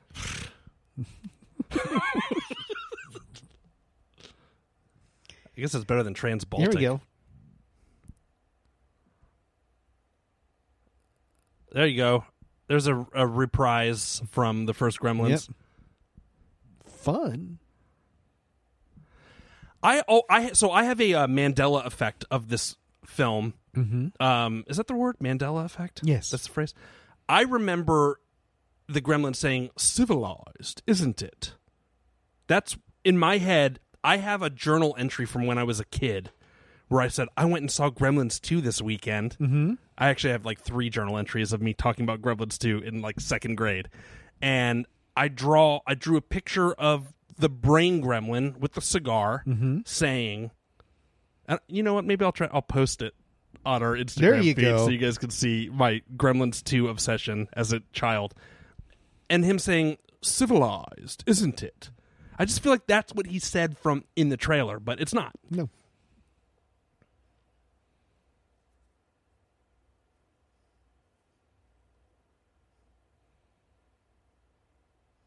how do you feel about zach galligan chris you like him Yeah, yeah, for the most part. Um, really, who you should talk to is is my wife, Jamie. Uh, we worked a couple of conventions that Zach Galligan was on and everything. And I mean, you know, she had lots of nice things to say about him too, but she'd be able to tell you more about it than I am. maybe I we could. will maybe we'll get zach on the show sometime Yeah, maybe. he's constantly checking our shit out Is he really? Yeah. I think it would be great to, to have him on. I'd love to talk with him. He's also in um, Which board? Or no, no, wax, Waxwork. waxwork. I'm sorry. and Waxwork 2 um, and of course he's in Warlock two. yes. Um, Is it safe? he's got some cameos. I'm trying to think of something that he was in. Isn't he in? Vector scope. Dr. Quatermass. Yeah. That, now wait, was it spelled Quater or Quartermass? It's Quatermass. I know, but was it spelled Quartermass? Quatermass. It was spelled yes, I didn't correctly? see the extra R. No. And Vectorscope Labs is where Howard the Duck was. Holy shit! That's not. That's not an Yes. in joke to Howard the Duck, is yes, it? that's Howard the why Duck. would the in joke. Why would Joe Dante make a Howard the Duck joke? I don't know, but Vectorscope Labs is where Howard the Duck Fuck. was. Yeah. Okay, so can we? Yeah, good. It works.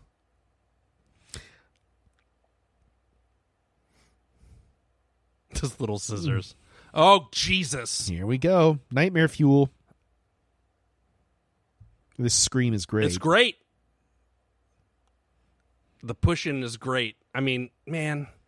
Oh God. So who did the stop motion in this? Mm-hmm. Mm-hmm. Dave Allen? No, I don't think Dave Allen did this. I think Dave Allen was too busy doing the Charles Band stuff at this Mm, time. I'm gonna say, damn, who did the? Well, this would have been around the same time as Robot Jocks, right? um. 90? Well, Robot Jocks was in production for a lot longer, post production. Robot Jocks was filmed, I think, in like '88, but they were doing the stop motion animation like during this time. Oh, okay. Um, could it have been like Cook, Randall Cook, I don't know. or um, dude? That's a great question, and I've got to know. I got to know. I've got to know who did the the uh that special effect makeup department. Would that be where I could find it?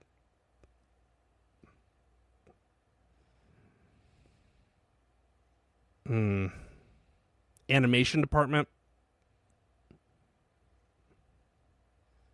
No. Where the fuck would that be? Visual effect, special effects yeah. okay, god damn, there's like 95 people in here. Look at all these awesome people that did stuff. Gabe Bartalos, Bartalos, um, Norman Cabrera, Bill Corso. These are all people that were on uh, uh, Rick uh, Baker's crew. Creature painter. And of course, it's Jerry Goldsmith that did the frigging Rambo theme, so oh no shit! it's fitting that they do the reprise. and owned by the same studio, so Yeah. they could get away with it. Oh, See here the- we go. Phoebe Cates giving her next uh, President's Day speech.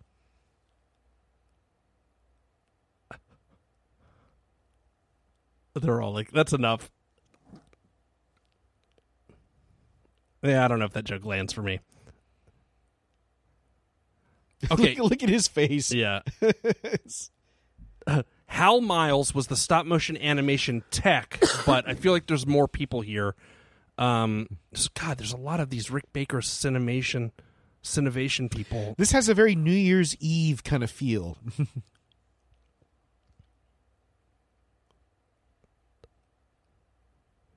I don't know, man. I can't find it. well, Oh well, what good are you? no good. Part of it, New York, New York.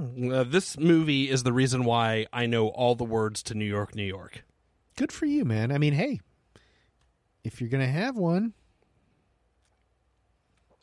What's your favorite version, recorded version of New York, New York? my wife's. What did she do it for? Uh, She does it uh, wherever she's. I mean, yeah. so I'm surprised that she didn't do it at karaoke at your house. Wait, did she? Uh, she, I think she did. Maybe she did. I think We were she pre- did, we dude. were I pretty- actually we were, have. A, we were pretty drunk. That yeah, night. it was a it was a long night. Here You we know- go. you know who- and then you have Rhapsody in Blue. Yeah, this is a nice little uh, homage to uh, uh, Busby Berkeley and his musical numbers, uh, the 30s and 40s films. Wonderful.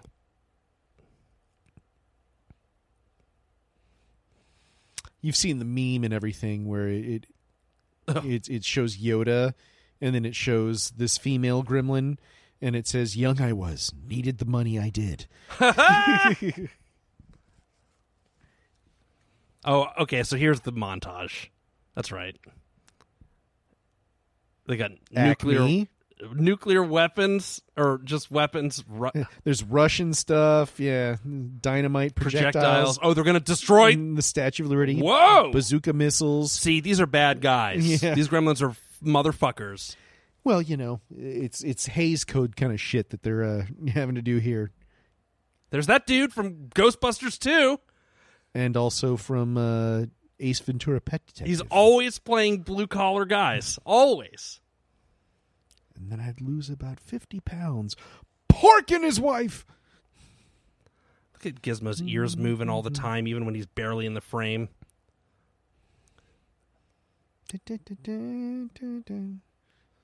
You know who did a really good version of New York, New York? Who? Real Big Fish. Hmm. It's all a cappella. Really? Yeah, from their album Cheer Up. Everybody listen to that. He pulled cover. an olive off of the veggie gremlin. Gross. Oh, and then there's a Warner Brothers yeah. tattoo. There you go. Yep. There's a dumb joke. Igor. This is great. Fourth wall break here. yep. Bing, bing. Uh huh. bing, bing. oh, it, it actually looks like Lon. Yeah. Oh, with his long finger. his finger's even longer Imagine if than that was normal. in 3D. Dude, if they don't make the next Gremlins movie in 3D, I say we start a riot. Yeah. There you go. WWIII. yeah. That's it, man. It's going down.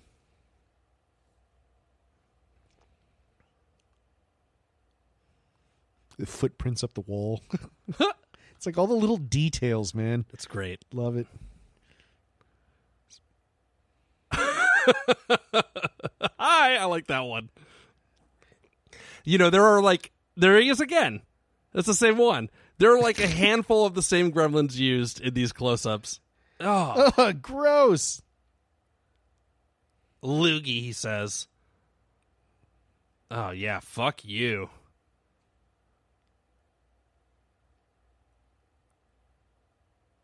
Yeah.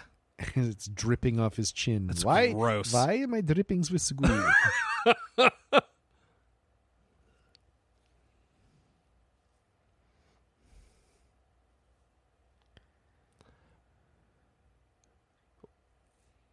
What is up? Why don't we have a Gremlins 3, Chris? I don't know, Brandon. I don't know. I, I I think they just can't crack the story. Yeah, well, I'd rather them not make one if they can't make it decent. Because, uh, you know, the first one's classic. This one is just batshit crazy and amazing. And I still feel that this movie is underrated. Oh, I- absolutely. I, really feel like not enough You know, people. there's, uh, you know, I've been listening to uh, the uh, Video Archives podcast. okay. and Tarantino at at one point says that, much like you and I say, Gremlins Two is Joe Dante's Oh, masterpiece. really? yeah, he says it. What does Joe Dante think about this movie? Um, He's got to be proud of it. I think he just has an issue with being linked to Gremlins. yeah, I, I think that's part I of think it. he saw himself as I being think I a think different he kind of filmmaker. he got to do everything that he wanted, and you know, eh, you know, he's he's at peace now. I think. you with him. think?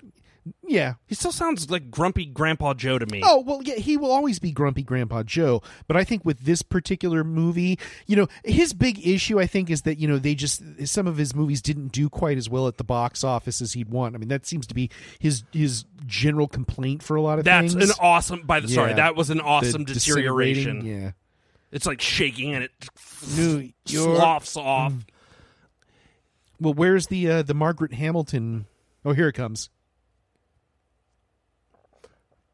What a world! What a world! I think the reason why Joe Dante's movies don't make tons of money is because at the time they people just didn't know how to market anything.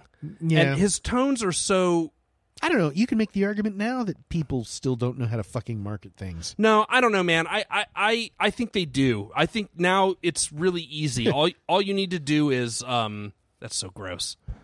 All you need to do is uh do a supercut of like some of the best effects and uh, big big emotions from your leads Mm-hmm. cut to a slowed down version of an old pop song whether it's guns n' roses sweet child of mine uh, no woman no cry by bob marley Hut, hut, hut, hut, hut, hut, hut, hut, hut, hut, that's hut, how you hut, hut, hut, edit hut, a hut. trailer now Yeah.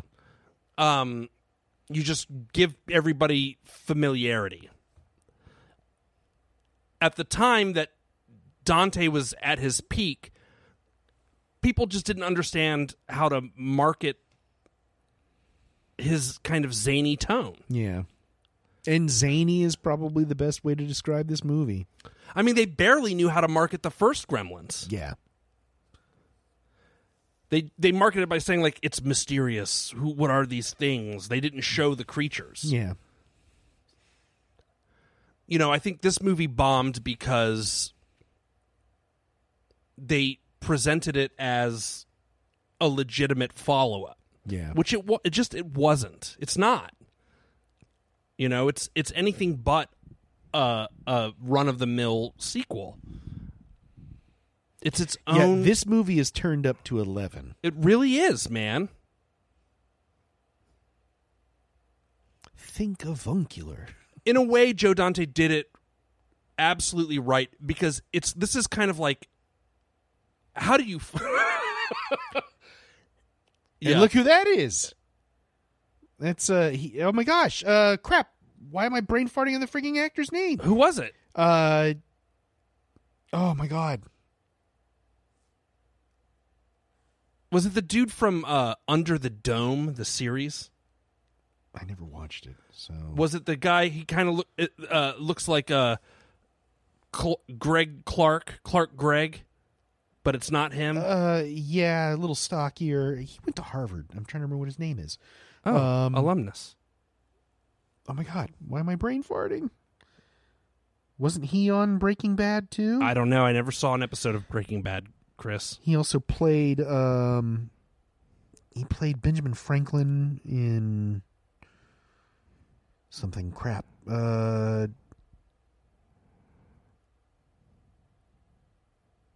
Norris, um, Norris. i don't know man His last i'm name's looking to Norris. see but i'm not seeing He's anything the one-eyed dude. He's in uh, Total Recall.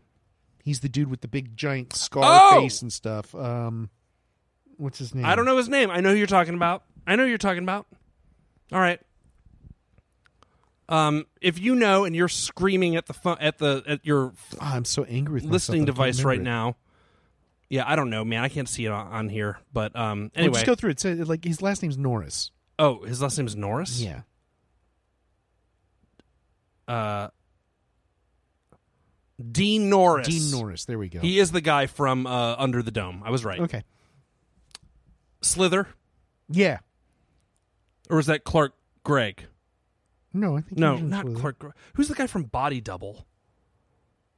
With the blonde hair. Anyway, okay. God, Jesus. No, that's Brian Thompson. Jesus? No, it's Jim Caviezel.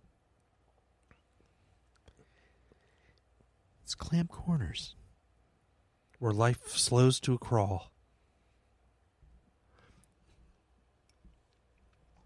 So, really, what Joe Dante did with this movie, because I, I really think that this is the thing. Look at all these hazmat suits behind him. It's like everybody else is just walking around, you know, stepping around. These guys are like legitimately in hazmat Like there's suits. snow, yeah, and there's snow shovels. Mm-hmm. But Dante did the ultimate mic drop with this movie. Yes. This is like an impossible act to follow. I- It's it's almost like you know how Toby Hooper did with Chainsaw Two. Yes. Yes. This is very much like a kindred spirit to yes. that. But There's a double feature, dude. Fucking Kremlins 2 and, And Texas Chainsaw 2? Massacre 2. That's a that would be a wild. dub- Well, I almost picked that for my movie tonight. I almost picked Chainsaw, Chainsaw 2 2? tonight, but we'll save it. Yeah. I, I, I also feel like that That's another one that we could have a lot. well of we could fun have an episode you know what i mean so like who knows um i really wanted to stick with our sequel uh with. Chainsaw 2. yeah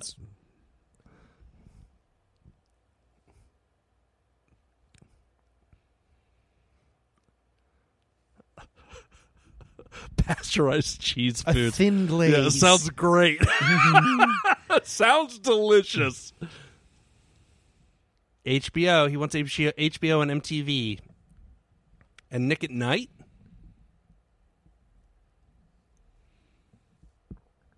skinamax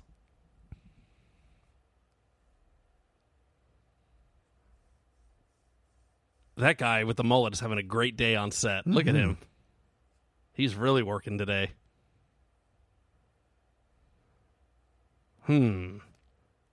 acting. Yeah, he is acting. God Acting. damn, that dude is really giving it his all. Look how clenched his jaw is.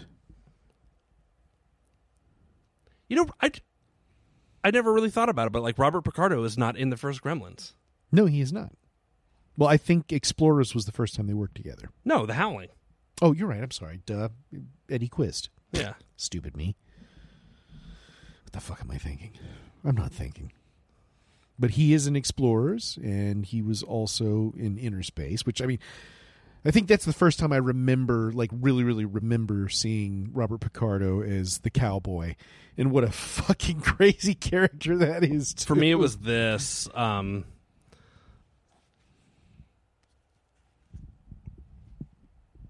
let me ask you a question, Chris. yes, Brandon. Robert Picardo has this. There it goes. Well, uh huh. Look at this Robert Picardo face. Thinking, thinking. Eh. Why not? Chris, Yeah. would you? How do you know I haven't already? Because that combination of green and red, you know, two colors that I can't see. Yeah. Oh, yeah. Well, one thing about that. Howie Mandel, your favorite man. Oh, I love Howie. Tony Randall, your favorite man. Tony Mandel. Here's this incredible score that I hate talking over. It's so good.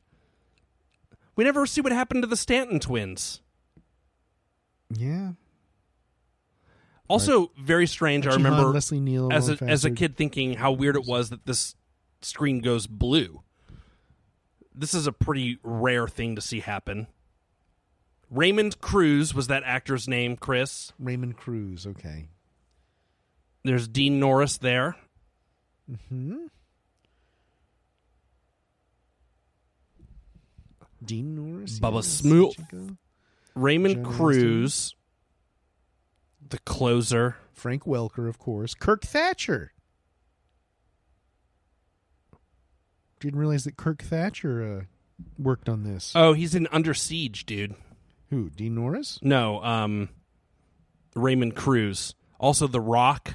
Yeah, and he's also Oh, in fucking Fear, Alien Resurrection. Fear and Present Danger. Yeah. And here's your collateral damage. Fear and oh my god, Fear and Present. I can't think of anything. Fear man. and pleasant danger. Fear and Pleasant Danger. Dude, just, let me just check here. Am I having a stroke? Are you? I, I might be. I might be. Jesus Christ. Gremlins 2 gave you the stroke. And guess what? You might as well just be a Warner Brothers executive.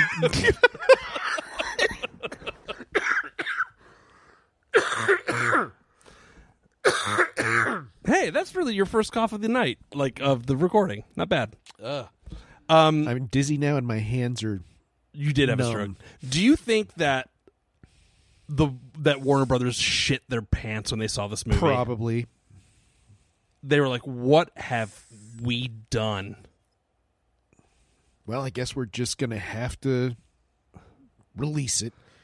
Source music composed and orchestrated by Alexander Courage. Original cartoon music composed and conducted by Fred Steiner, who are the two guys that did most of the music for Star Trek, the original Star Trek. But also the the the Looney Tunes music. Yeah. Look at this creature clues crew: Steve, Steve Wang. Norman Cabrera, Stephen uh, James. uh, Phil Notaro, Steve James. Yeah, look at these guys. God damn! Leonard, yeah, I mean, everybody. Look at all the Bill, Corso. I can't even see. It's so There's fast. so many of them. Yeah, Jesus Christ. Uh, I mean, this is easily about five times the size of the crew that Oh, Doug, Whalers had. Doug Beswick, dude. Okay, Stop motion. yeah. Doug Beswick. There we go. And then Peter Cur- Curran. um, Apogee. All right, Doug Beswick, who did Evil Dead 2, uh, the stop motion for that. God, I'm sorry I screamed when I said Doug Beswick's name. Son of a bitch. Doug Beswick is probably like, my wife doesn't even scream like that. Oh, it was Slayer. Nice, dude. Oh, I was right. Yeah, you were right. Gordon Lightfoot. Oh, Faith No More? And there's Chris Columbus's credit.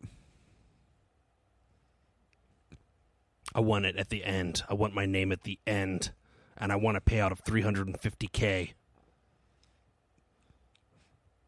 I mean, do they actually have like a chart that they use saying, "Okay, this is the credit that you've got, and this Oh, is it's a the con- ca- it's- the it's- cash"? contractual. Yeah. yeah, absolutely, absolutely.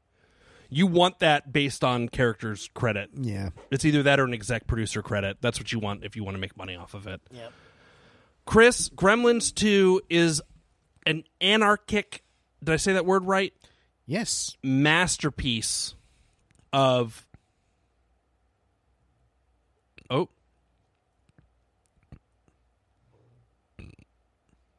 Wonderful.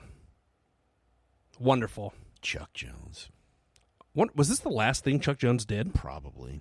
What a way to go. And we get this beautiful Amblin logo. Amblin. God damn, Gremlins too. Joe, I, it's your ma- you- it's your masterpiece, dude. I'm sorry. I, I- Thank I- you, Joe. Thank, you. for giving this gift to the world. I know that you are probably mortified to think that you, on your tombstone it's going to say director of Gremlins. I know you. I get it. I understand. I understand. But what you don't realize, Mr. Dante, what you're not putting together is the joy that it has brought so many people. And it's not the gremlins that are oversh- overshadowing you. The gremlins do not overshadow you. Your style, your directorial uh, efforts are Your joie clear. de vivre. You are a wonderful director, Joe Dante is. Mm-hmm. Mm-hmm. Wonderful. He is. I really loved watching this tonight. Yeah, me too. It was it was tough to not I really had to work to like talk talk while we were watching Well, it, we you had know? to. I mean, in order to keep up with the fucking movie. too. Yeah, it is That's kind the of other thing. exhausting. It's like It's a long way. the, the, the, in the runtime, there is so much that is just There's a lot there. shoved into the runtime, and I don't even want to say shoved because honestly, it's almost like you know a master chef, you know, kind of plating the dish where he's using like forceps to like you know put a fucking violet blossom. You know, everything is everything is in there. Well, I would watch a 6-hour Gremlins movie I really would. I would watch like And you're Mister like you know, give me a seventy-five minute runtime. yeah, you no know? shit. I don't I don't fuck around with the long run times, but this I would watch six hours of Gremlins as long as Joe Well, Dante as long was as doing Joe it. Dante did it, yes. Yeah. Hey, while we're here, by the way, don't. It would be wonderful if you guys would uh, go onto Apple Podcasts or Spotify, uh, rate and review the show. It would be incredible. It would be really wonderful for us. Or shoot us an email. oh my god please d- deadcitydrivein at gmail.com we would love to hear from you guys we love talking to all of you we we love the community it would be awesome um so keep it up guys uh and uh uh also s- uh don't forget to uh s- s- uh to like and subscribe. did we already say that? Okay. I- yeah. I was trying to say something and I was like, it's going to be snarky and I don't want to do it. Anyway, guys, thank you so much. Gremlins 2. Chris, so much fun. Love My watching absolute- movies with you, bud. Yeah, you it's it's sweet. I I like it when we can cozy up together inside the Plymouth Fury. Even if you are getting over being sick, it's Yeah, okay. I'll it's let okay. you cough all over I'm me. ne-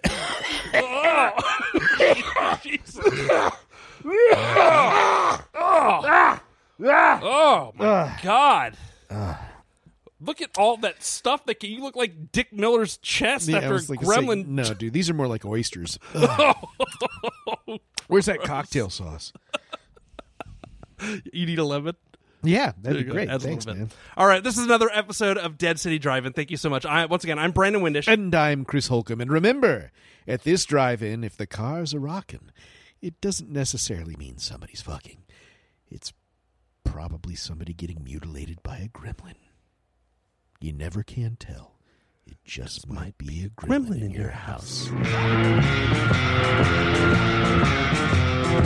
For more Dead City Drive-In content, head over to patreon.com slash Dead City Drive-In to get episodes ad-free, monthly bonus episodes, and feature-length commentaries chosen by you, the Dead City denizens. That's patreon.com slash Dead City Drive-In. Want to have words with the management?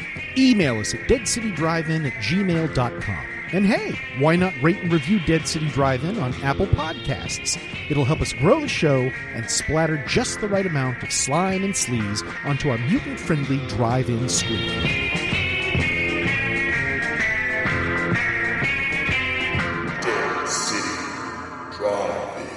Under 17, not admitted without parent.